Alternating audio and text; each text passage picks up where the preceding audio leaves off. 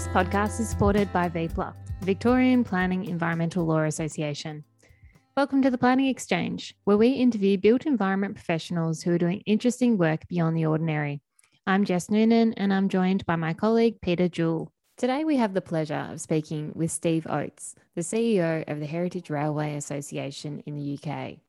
The Heritage Railway Association is the UK wide trade association and professional support body for the heritage rail sector, representing, protecting, and promoting the interests of heritage and tourist railways, related museums, tramways, cliff railways, railway preservation groups, and related organisations. Welcome to the show, Steve. Thank you. Thanks very much.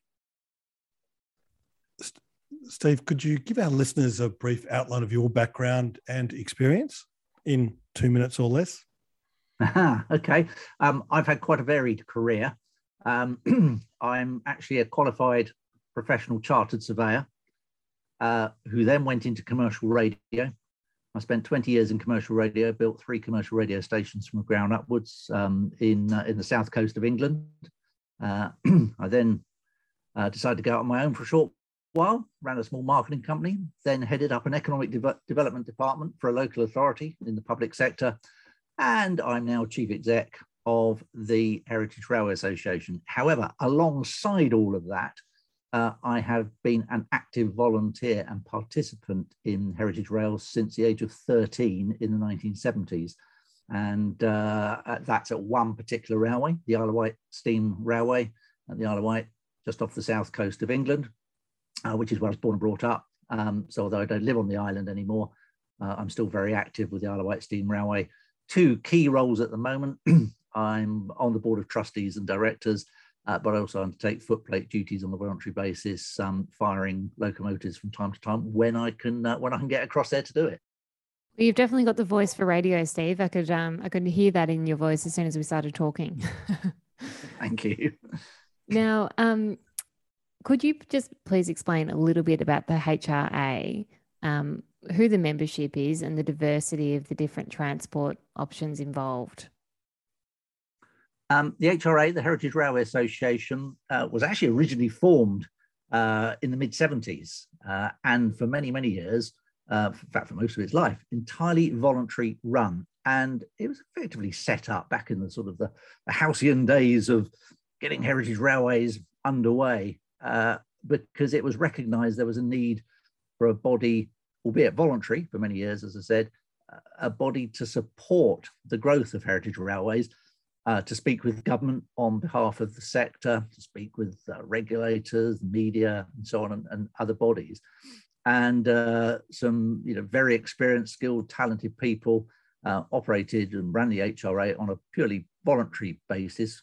Um, however, probably I don't know, 10, 15 years ago, um, fair to say, I was going to use the phrase lost its way. No, that's not quite right, but Heritage Railways had in the UK had started maturing um, at quite a fast rate, um, while still very much focused on their heritage and the preservation access uh, uh um, activities and so on. At the end of the day, they're also visitor attractions. They're commercial. Um, some of the largest heritage railways in the UK employ well over 100 people, and season seasonally it could be 200 people when you're adding in all the seasonal staff and so on. So um, Know these are these are large multi-million pound businesses, and it was decided about five years ago that its trade body needed to, uh, I suppose, reinvent itself, professionalize, and uh, it took on its first member of staff, which was me. Uh, there's now two of us, and in fact, in a couple of weeks' time, there'll be three of us. Uh, so we're actually quite a small organisation, but we have a very big impact and uh, our membership is about 170 operational railways, heritage tramways, uh, cliff railways or funicular railways as, as they're um, specifically known, plus a, a, large number of related steam centres, museums, and um, a, a, very sizable number of rolling stock ownership groups, you know, groups that own locomotives and, and carriages and, and, wagons and so on.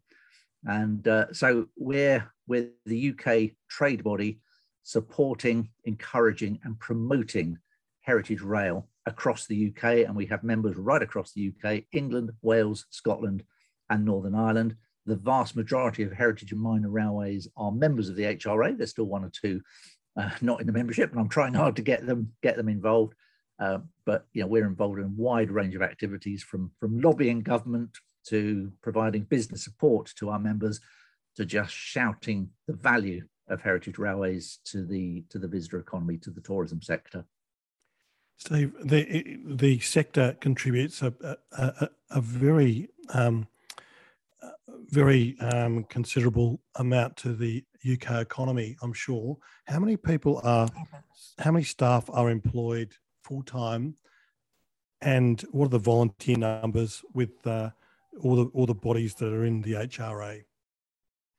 Uh, well, you, the UK heritage rail sector, I, I, think I think I'm correct in saying that the UK has more heritage railways, tramways, and cliff railways than any other country uh, in the world. So we're, we're a fairly sizable sector. Um, these numbers might have changed a little bit, although I don't actually think so, um, because of COVID, and we haven't uh, updated our previous survey. With that that'll be happening over the next month or so uh, to get uh, up to up to date numbers post uh, post COVID.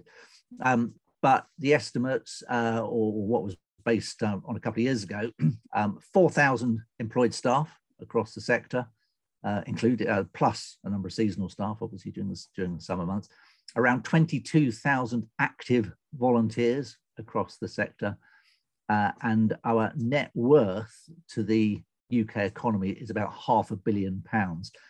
That last figure, I actually think, underestimates it, and uh, I'm very keen to get a more up-to-date economic impact survey because what that uh, doesn't include is uh, is all of the value, uh, the PR value of things like Flying Scotsman and so on, which is a which is a global icon, and how that is used to uh, promote the UK globally, particularly the UK visitor economy. Um, the, the, the figure also doesn't include for all the all the mainline steam tours and so on. So I suspect the heritage rail sector's value is is quite a lot more than that figure, but still that's a pretty respectable figure and shows the importance of heritage rail to the visitor economy across the UK. And in fact, that's also shown by the fact that heritage railways are visited by some 13, one three million visitors each year.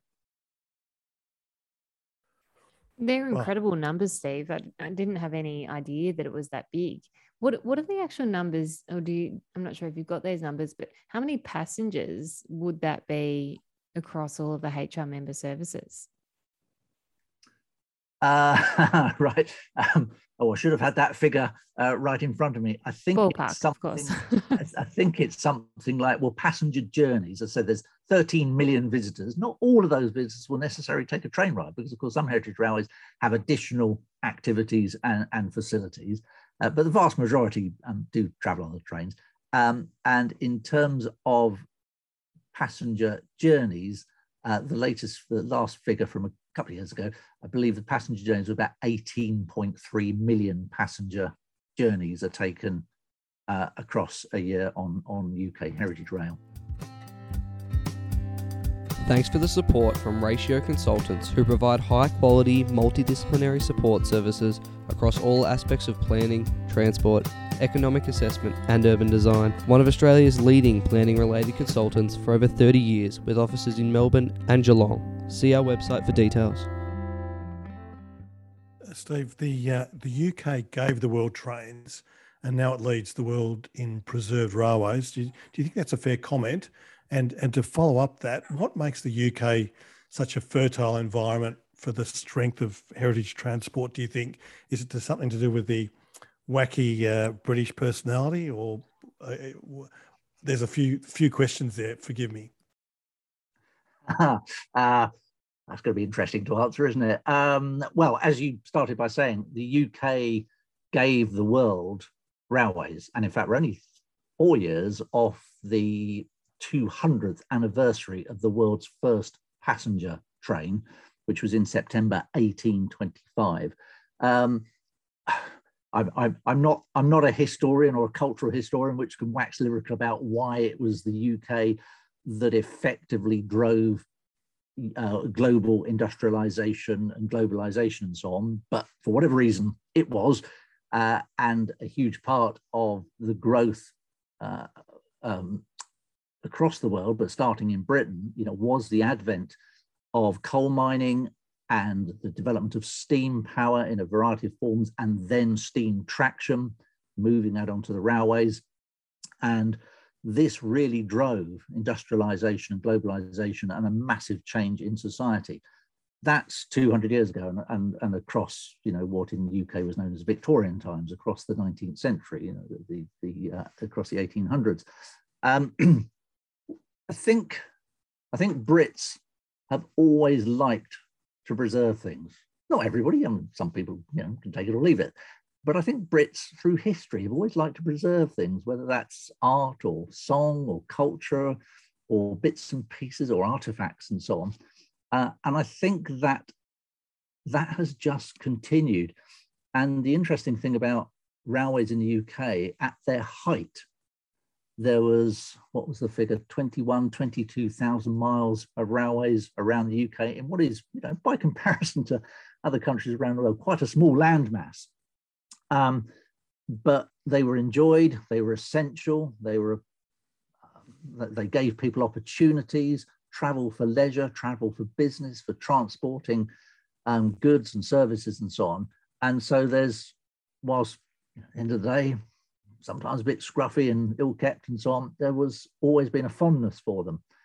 And some people became very fond of particular lines and preservation of heritage railways, of a heritage railway, started 70 years ago this year uh, in May uh, 1951, when uh, a group of people who were very fond of a little narrow gauge line in West Wales, in Northwest Wales, the Talyllyn Railway, uh, worked hard to preserve it, to save it, and to reopen it, and actually to run it as a viable passenger service.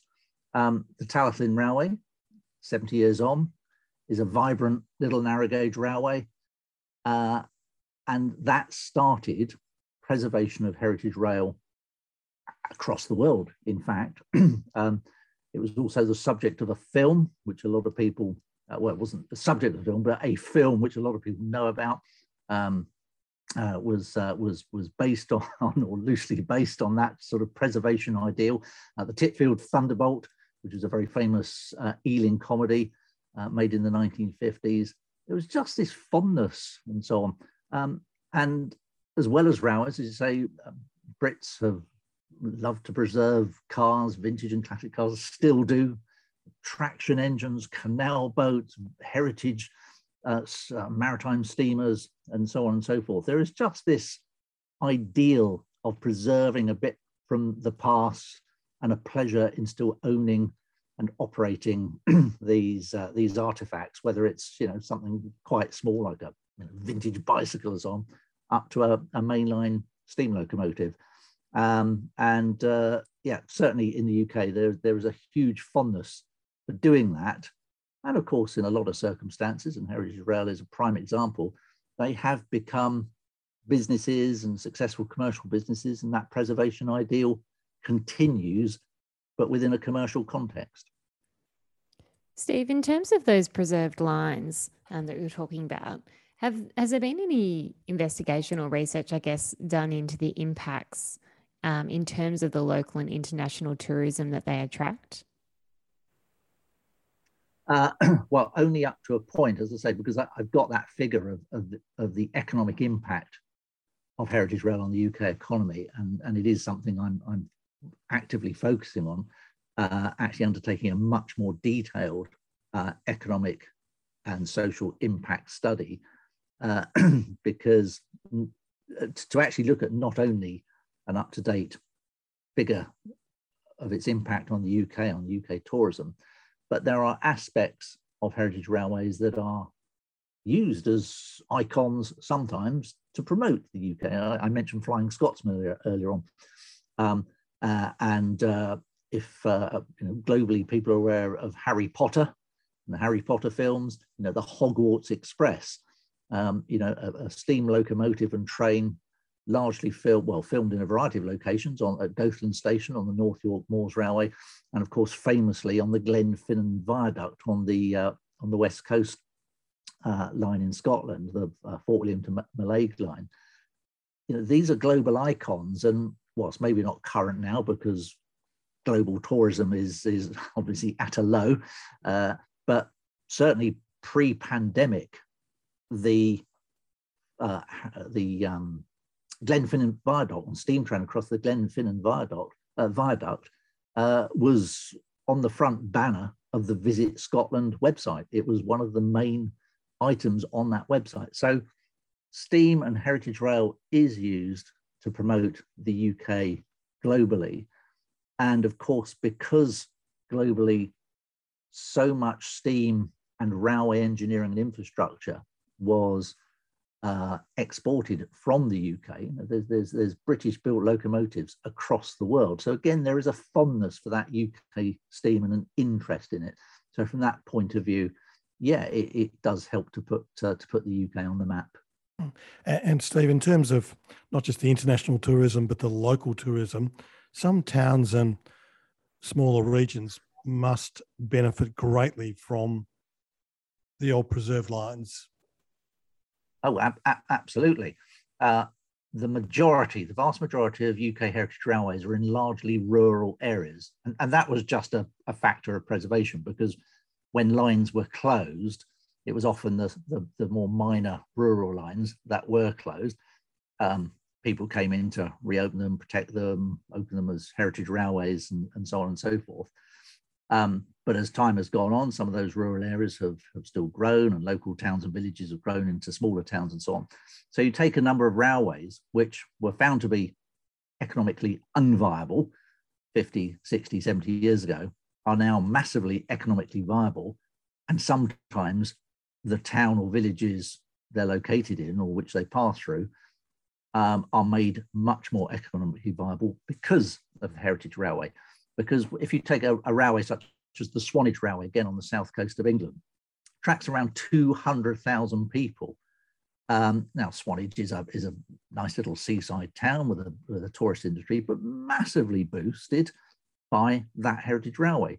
The North York Moors Railway is the largest visitor attraction in that part of, of Yorkshire, 350,000 visitors every year. You get a smaller railway, but still significant like the Isle of Wight steam railway, which, as I say, I know very well, 110,000 visitors, you know, puts it right up there in the top two, three, four visitor attractions on the Isle of Wight, which is a major UK tourist destination. And it's another pull to that area. And, and this is repeated all over the Festiniog and Welsh Highland railways.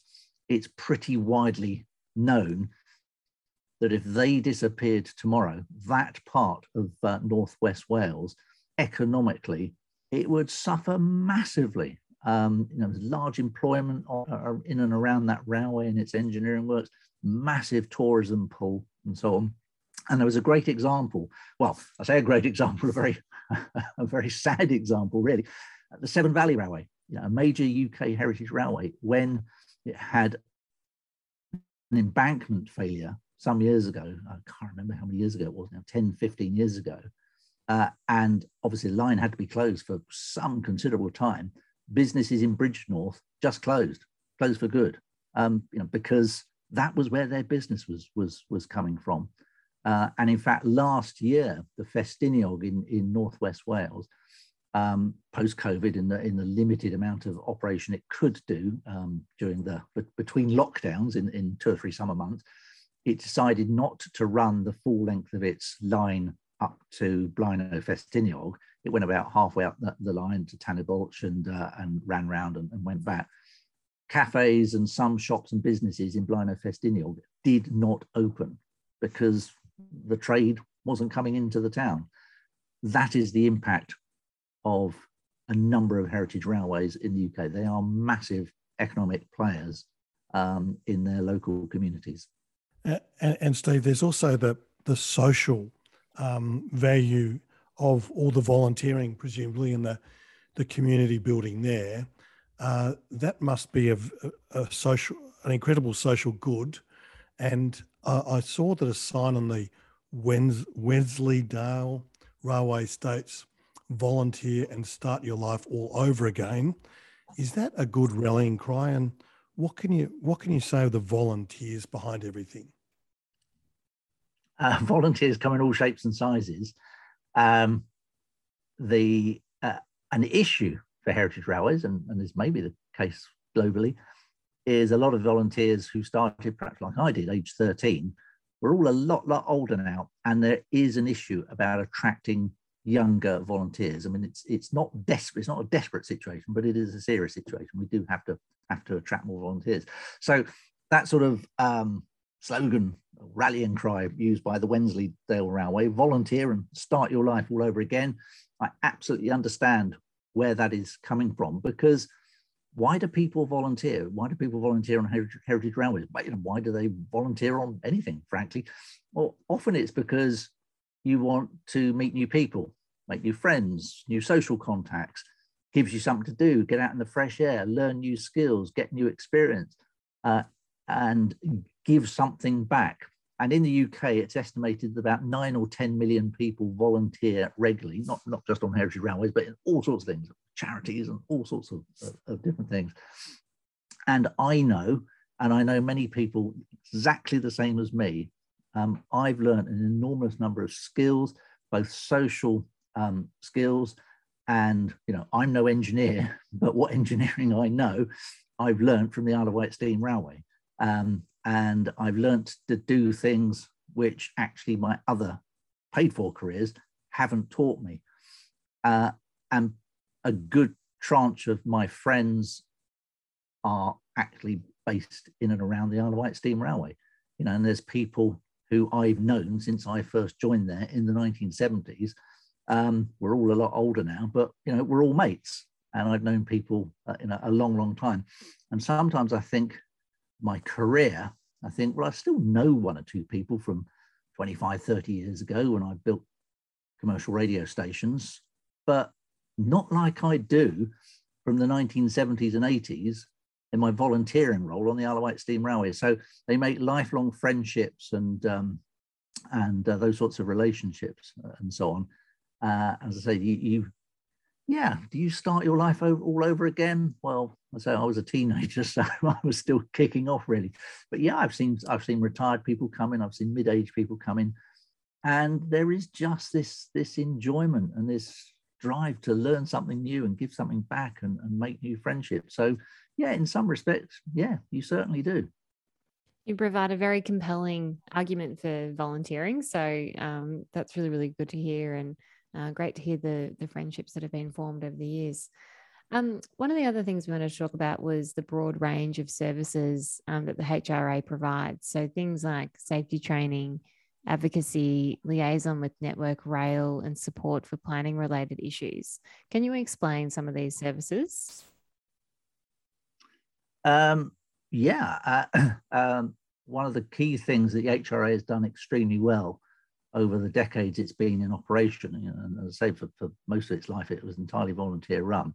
But one area it drove very hard was safety and dealing with regulation. Uh, you know, in the UK, heritage railways are regulated by what is now now known as the Office of Rail and Road. It it uh, um, encompasses Her Majesty's Railway Inspectorate, um, and uh, that organisation in various forms has, has existed for, for, for, for, many many years, um, and safety and all those related issues is critical because a heritage railway at the end of the day in the UK, while it may have a maximum speed of 25 miles an hour, in every other respect, it is the same as mainline operations.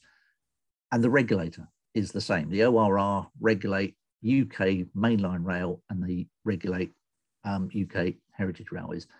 And we have to run safely. So over the years, we've done a lot of work and provided a lot of guidance notes um, on all different aspects from competency to basic understanding first aid to a very detailed set of notes on boilers, now known as the Boiler Code of Practice, which actually has widened from heritage rails onto steamships and traction engines and so on. But that was instigated by, by, the, um, by the HRA. Um, there's guidance notes on legal issues, on governance, on employment issues, and so on. So those sorts of areas uh, providing that sort of data, information, and guidance is central to uh, a lot of a lot of our work.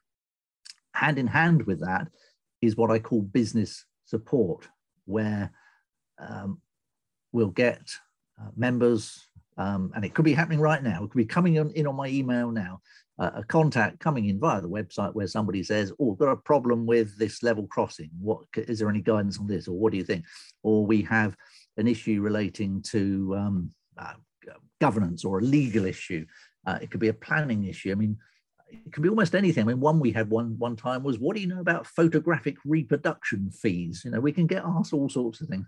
And fortunately, I don't have to answer them all myself. I have a, a good range of specialist committees and skilled people from Heritage Railways.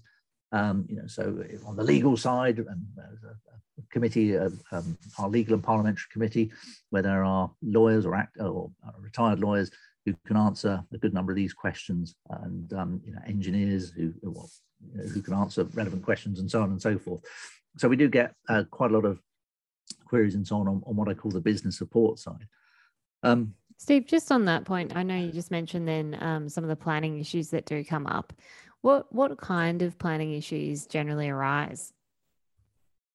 Um, well, planning um, in the UK in its widest form is everything, you know, is everything from just basic planning, basic planning permission and so on. So we do get queries about uh, what uh, um, what there are automatic rights for. In the UK, there's something called the National Planning Policy Framework, which in theory has simplified planning in the UK, but some would dispute that as to whether it's made it really any simpler. Um, so fortunately, we have a couple of people who uh, have a lot of knowledge on the planning system. And in fact, from my own perspective, because I originally trained and worked as a chartered surveyor, I used to do, albeit many years ago, used to do some planning work. So I, I have a pretty good under, understanding of the system. We might get a, a query come in where somebody will say, uh, the local authority under their draft local plan is designating a huge tranche of land right next to our railway for a new residential estate. What do we do? Um, and now that's not from the perspective of necessarily objecting to that particular proposal, but ensuring that it is known and written into the planning policy or to the draft plan that there is a heritage rail railway running by and that heritage railway will continue to run by and must not be seen as a potential nuisance. So it may be that that sort of issue.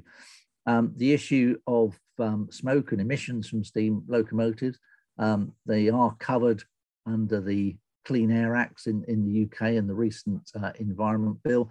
So it is a planning related issue, um, which we've uh, we've given quite a lot of uh, guidance on on recently.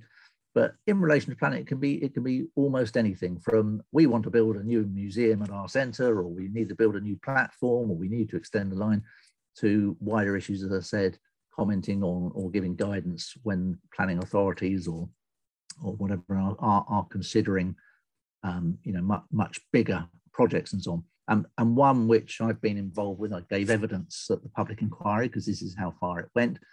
There is a proposal which has been on the blocks for actually for some years, the Rother Valley Railway proposal to extend the Kent and East Sussex Railway uh, not too many miles, only about three miles, but to do so, there's a requirement for compulsory purchase. And the reason this is a potential, um, you know, good potential project is it will connect the Kent and East Sussex Railway uh, potentially to the main line at Robertsbridge, thereby allowing a direct rail link from London, bringing more people into an area of outstanding natural beauty without having to use their cars and so on, and just opens up far more economic possibilities. But because there's compulsory purchase required. It's gone through a public inquiry. And in fact, I was one of many people that gave evidence at the public inquiry back in the summer. Steve, I've got another planning question, but before that, I just wanted to something you mentioned about the services the HRA provide. In my local Steam Preservation Society, to the Geelong and Bellarine um, Society, our our rosters and everything are on the HOPS system, which I understand was developed by the HRA. So your your body's work stretches all the other way across the world. Hops is actually not an HRA uh, product. It was actually started some years ago by a chap called Danny Scroggins, who I believe was and probably still is an active volunteer on the Gloucester Warwickshire Railway. He, he just saw that there was no proper rostering system. So he created one and then realized that other railways were going, that's a good system. Can we use it? So he started to share it out a bit and then started to develop it. And he got to the point where he thought, actually, there's a business here. And he and he left his previous job on no idea what he was doing, but something in IT, and has created this system, um, HOPS, heri- uh, was it Heritage Operations Processing System? I think is what it stands for. I may be wrong there.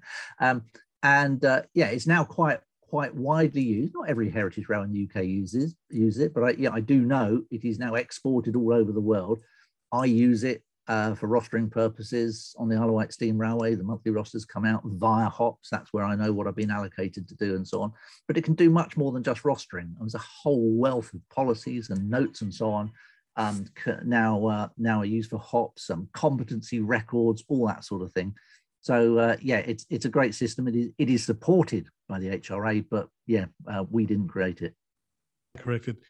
I stand corrected, Steve. Now, what message do you have? Any message to town planners and local authorities, and at the higher end, strategic planning about, you know, your body and what they can do to to assist or understand it better?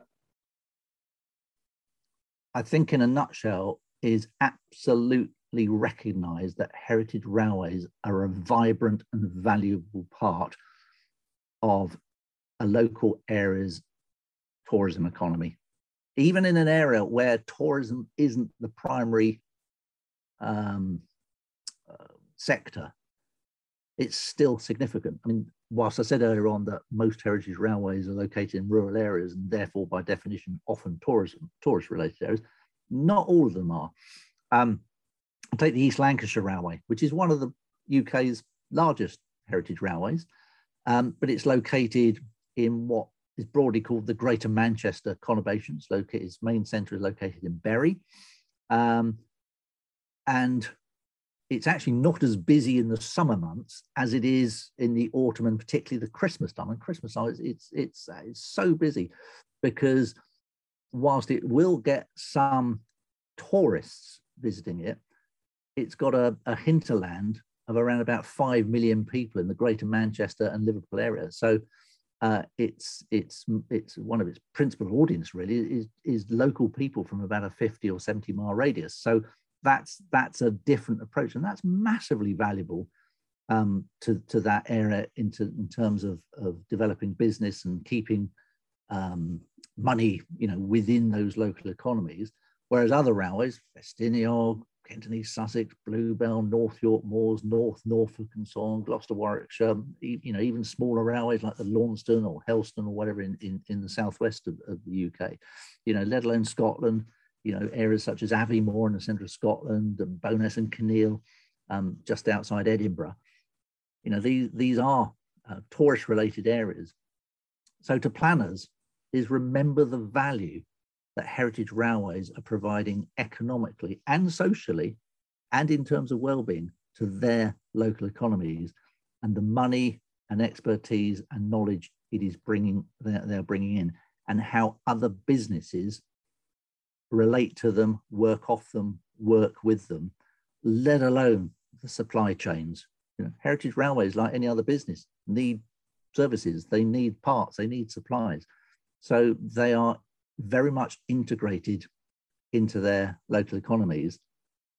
And I think planners, if they don't know that, have to know that and have to recognize that in the same way as they would just automatically recognize it about a well known English heritage or national trust um, uh, property, such as a, you know, a, a, heritage mansion or something like that. That sort of say, well, they, they seem to be automatically just known about.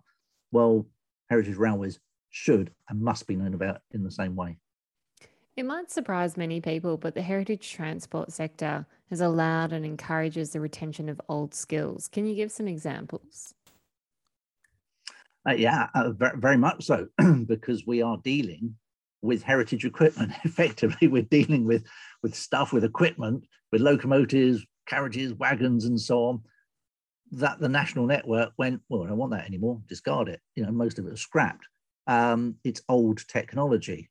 So there's there's uh, had to be a continuation of heavy mechanical engineering. So if you take the, the engineering side, Um, it is uh, training um, young people. There's a number of apprentice apprentice schemes going on at uh, around the UK, but it's training people of, of, of all ages and, and, male and female and so on in terms of those sorts of engineering skills.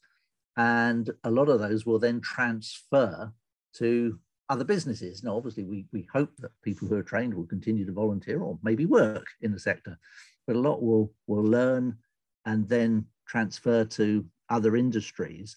But their grounding has come from that quite detailed engineering knowledge that is acquired uh, when you train within a heritage rail environment. Now, if you take the infrastructure and building side, you know, we're dealing with infrastructure built 100, 150, getting on for 200 years ago in some cases, buildings that have been there similar lengths of time. So there's a lot of knowledge gained. And for example, I know that the, the chairman of Network Rail, Sir Peter Hendy, who, who, who, who I know, he has said to me, he said, one of the great things about Heritage Rail is you train people up, whether on an apprenticeship scheme or just from a voluntary perspective, and they recognized, you know what, a career in the railways would be, yeah, that'd be quite interesting. And there are transferable skills, and the national sector snap up people who've had a grounding or a training in, in heritage rail. Um, I know that happens. So we maintain a lot of heritage skills, but not just for the sake of it, but because they are transferable. Uh, that's terrific, Steve. In a, in a time of you know deindustrialization and the loss of manufacturing sector and the loss of a lot of engineering and fabrication and, and skills. That's a great comeback. Uh, and you alluded to before the extension of old old, old lines. Can, that would surprise a lot of people that the heritage sector is growing in mileage. That's that's uh, must be encouraging. There are two views on this.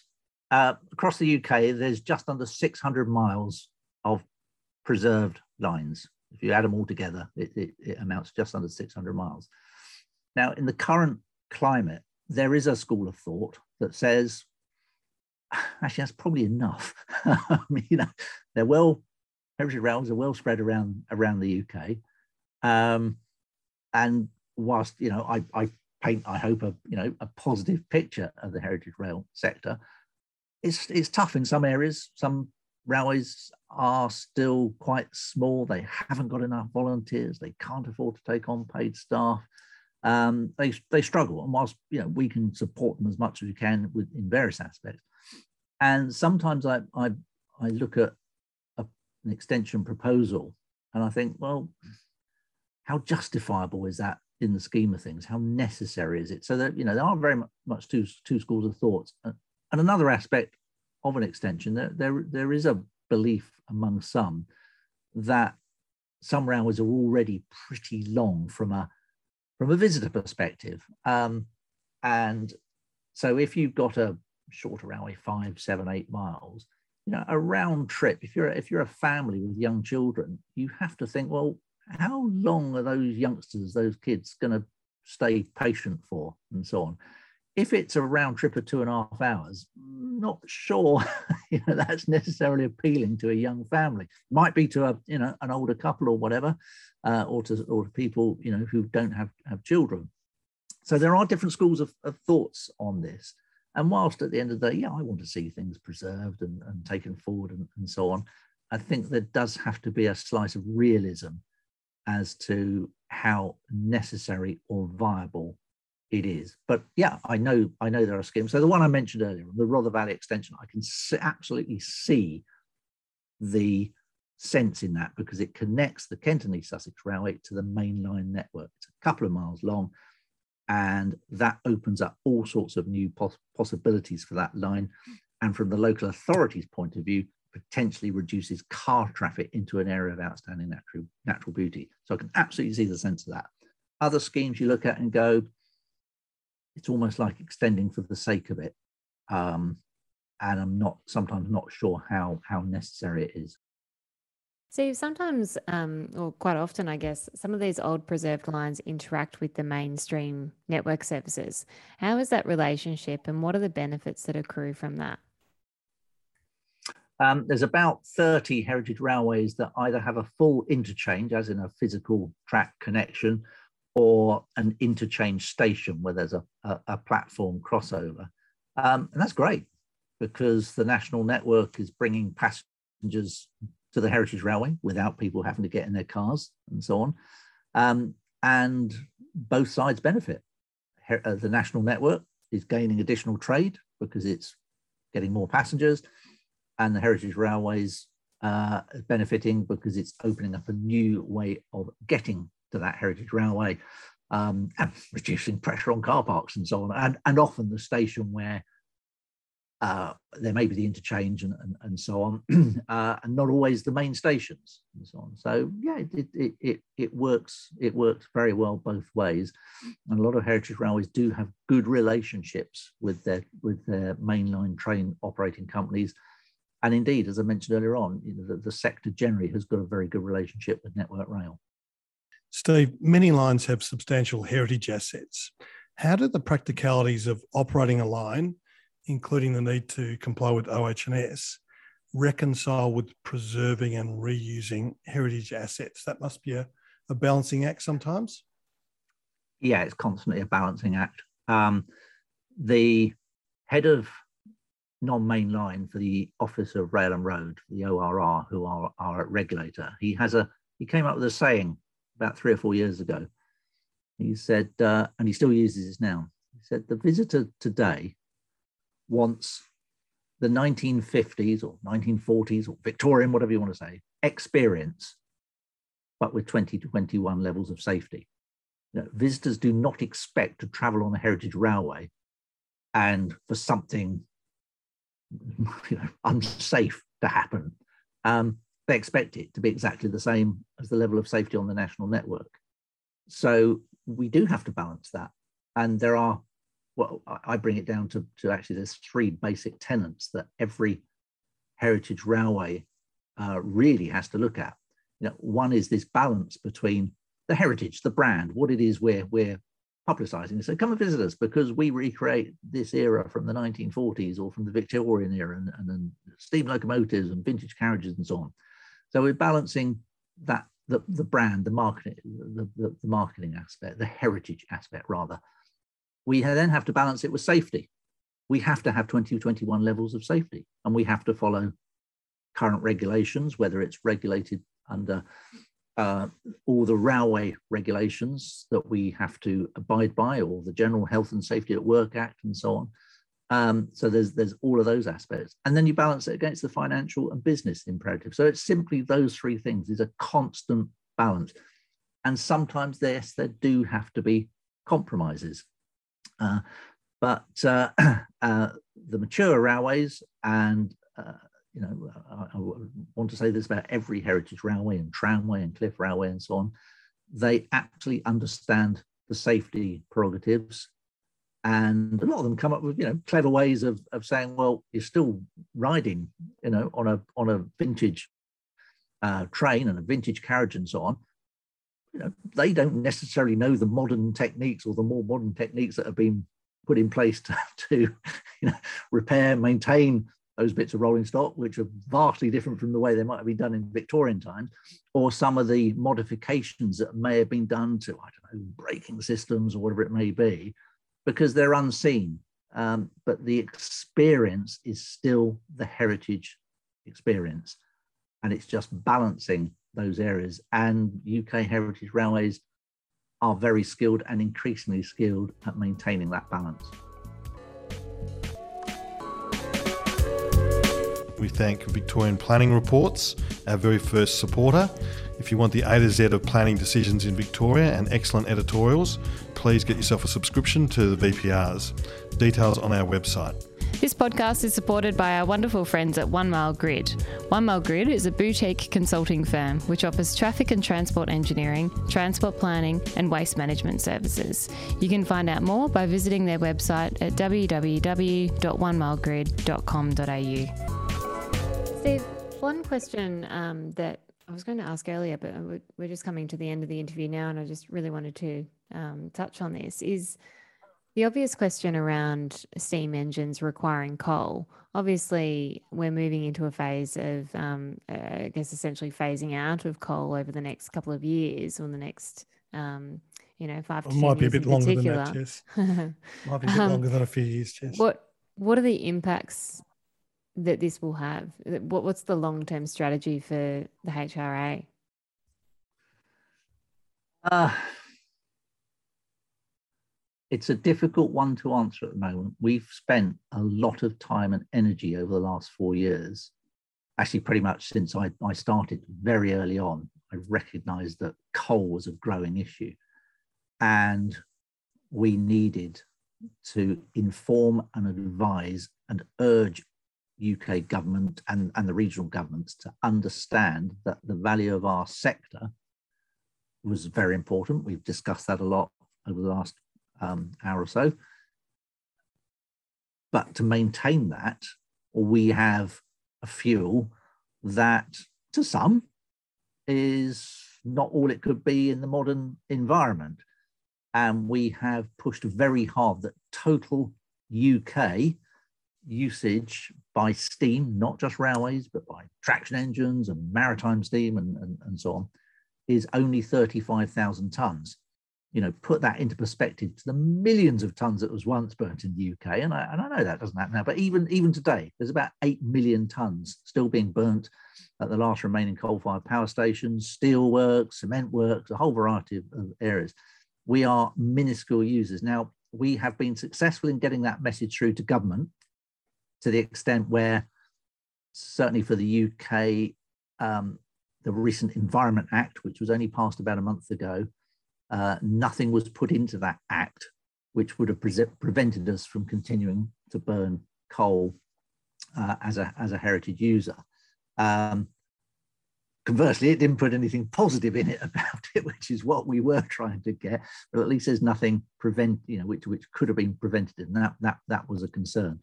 Um, so in the UK, we're allowed to. In fact, we have had words within the House of Commons and the House of Lords in both houses of Parliament in the UK uh, saying, yeah, we recognise heritage steam. We don't want to do anything to stop you um, operating. We recognise your small users.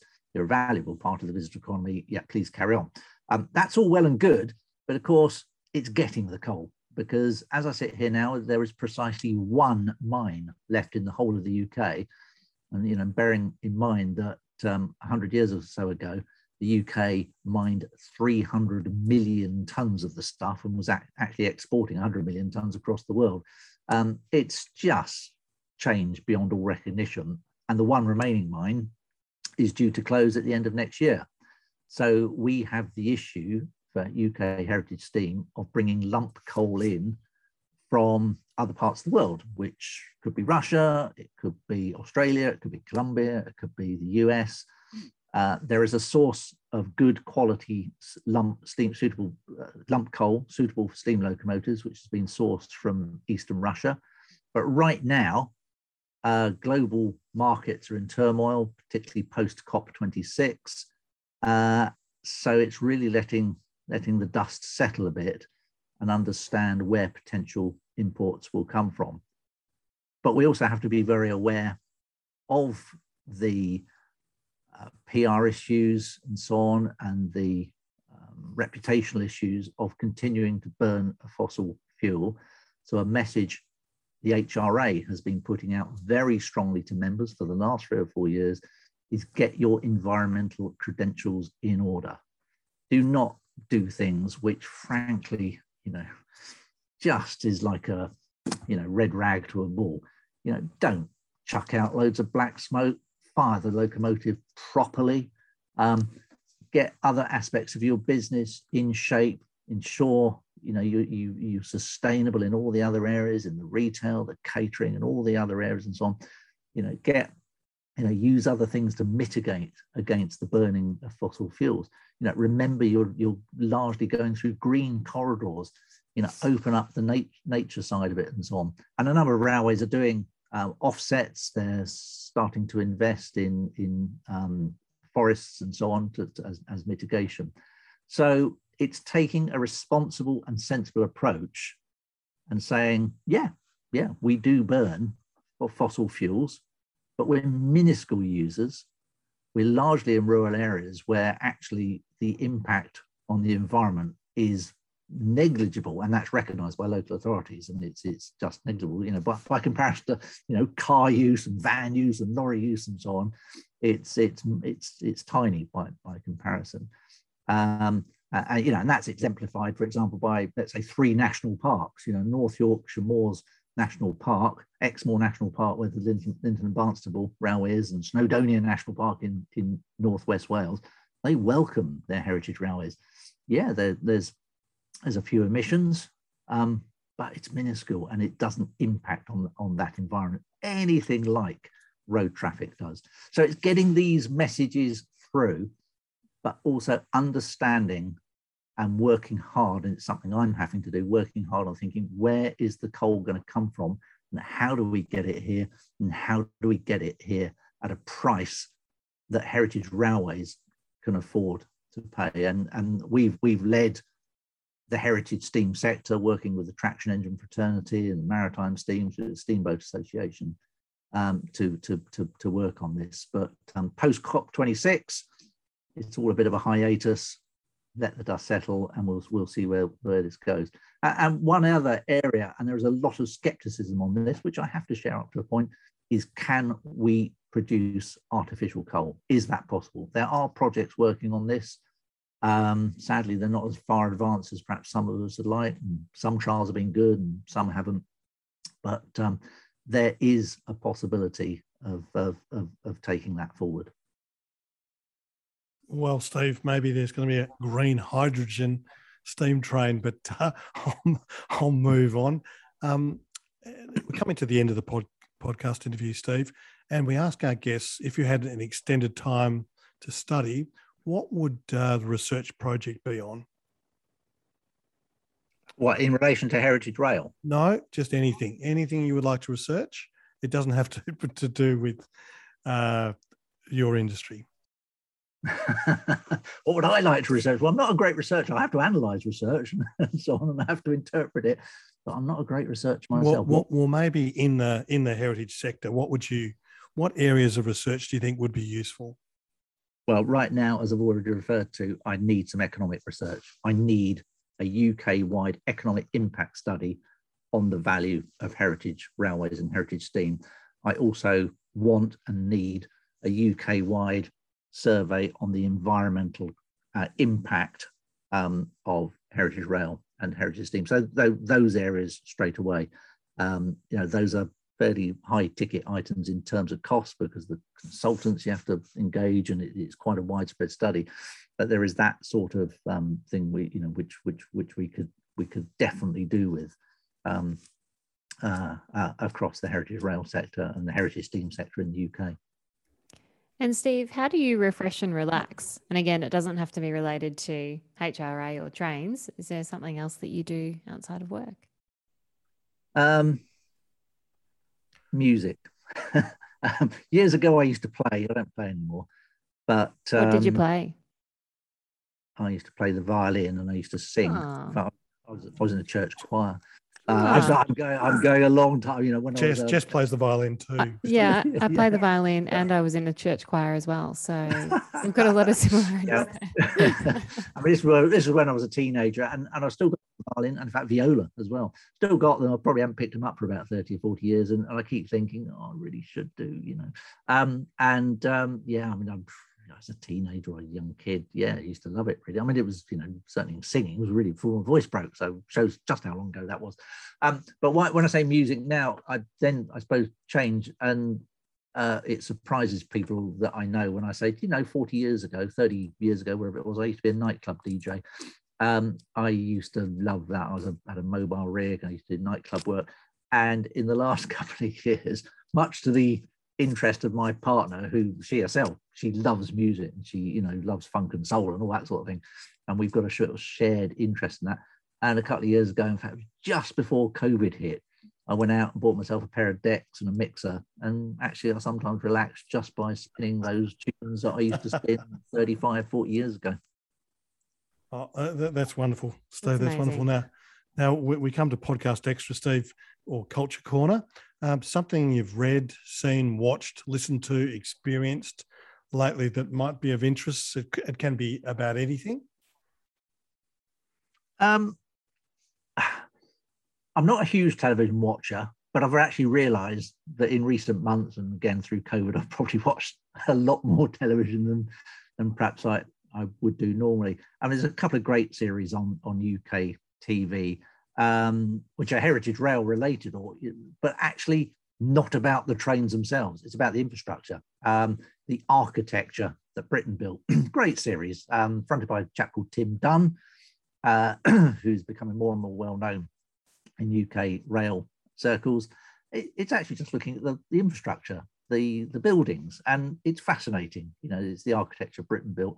Um, uh, separate to that, I love dramas. Um, you know, and things like. Um, I, although there's a series of um, Swedish and or Danish series called The Bridge, which was actually first broadcast about seven or eight years ago, but it's been it's been available on on Netflix, and, and we've sat binged watched all that and i just found, found that brilliant and so different in some ways from from uk drama. So um so sometimes sometimes things things like that. Um i'm quite a voracious reader as well generally like fiction but actually a couple of railway books i picked up um one of which was i can't remember what it exactly was, was called but it was about it was a sort of semi-fictional account of the navvies you know the the the teams of people who built the railways in Victorian times. Um, yeah, you know, a- a- absolutely, absolutely fascinating. So yeah, whilst I read a lot of fiction, occasionally I'll pick up those sorts of books as well, um, and quite like self-help books. And sounds I always come to things quite late. Because I was also going to mention a book by by a guy who I have a huge respect for and interest in from a business perspective. Um, I don't like the term guru, but I suppose some people would call him this chap, an American chap called Simon Sinek, and he, he uh, published this book about 10 years ago called It Starts With Why. Um, terrific, it's great. And um, yeah, I follow quite a lot of um, his stuff. So yeah, I've got sort of quite, quite a, quite a wide, a wide perspective. Uh, that's a that's a wide mix. And Jess, what uh, what's your podcast extra? Well, I've started another new book. Um, this is one by uh, Dr. Brene Brown, who I'm sure will be familiar to a lot of our listeners. Um, it's a book called Atlas of the Heart. So it's about, um, I guess, going through all 87, and this is what she's mapped 87 of the emotions and experiences that define what it is to be human. So it's um, extremely interesting. Um, I've only just started it, so I'll have to give a more detailed review perhaps in our next podcast. But very, very fascinating stuff. How about you, Pete? Uh, I've got two, Jess. Steam Trains Today by Andrew Martin, which looks at the contemporary uh, UK rail scene. And I think, Steve, you you get a mention in that as well. And which is which is uh, Andrew Martin. He's a very easy writer, and he gets he's got a deep love of uh, trains and he brings out so many stories and so many personalities and and explains the issues uh, involved in related to steam, steam and other uh, heritage assets. And the other, Jess, is uh, in preparation for this interview. I watched the HRA 2021 annual awards, which is on YouTube, and that goes for about an hour, Steve, I think, and it just shows the quite wide diversity of activities that are undertaken by the the heritage sector. Uh, Steve, you feature in that as well. Uh, well, indeed, I do. Uh, yeah, because they are, as you say, they are the HRA awards for 2021. Yeah, they had to go online, like so much, uh, so many things have, have done. Normally, they're there are live events. And in fact, we're just in the process of planning the live event for 2022. But yeah, the 21 ones are still up there on the HRA website um, or, or, via via YouTube. And yeah, I mean, it, we, that's what the awards are about, recognizing the huge amount of different things that go on in the heritage rail world. Fantastic, Steve. You've been a wonderful guest. Thank you very much. I've got one final question. Who's going to win the Ashes? Oh, well, England will, of course. Uh, yeah, right. well, the Aussies aren't looking too good. All right, Jess. Wonderful to do a podcast with you as always. Thanks again, Steve. Thanks, My Steve. pleasure. Thank you. Thank you. Thank you very much for the opportunity. Thank you.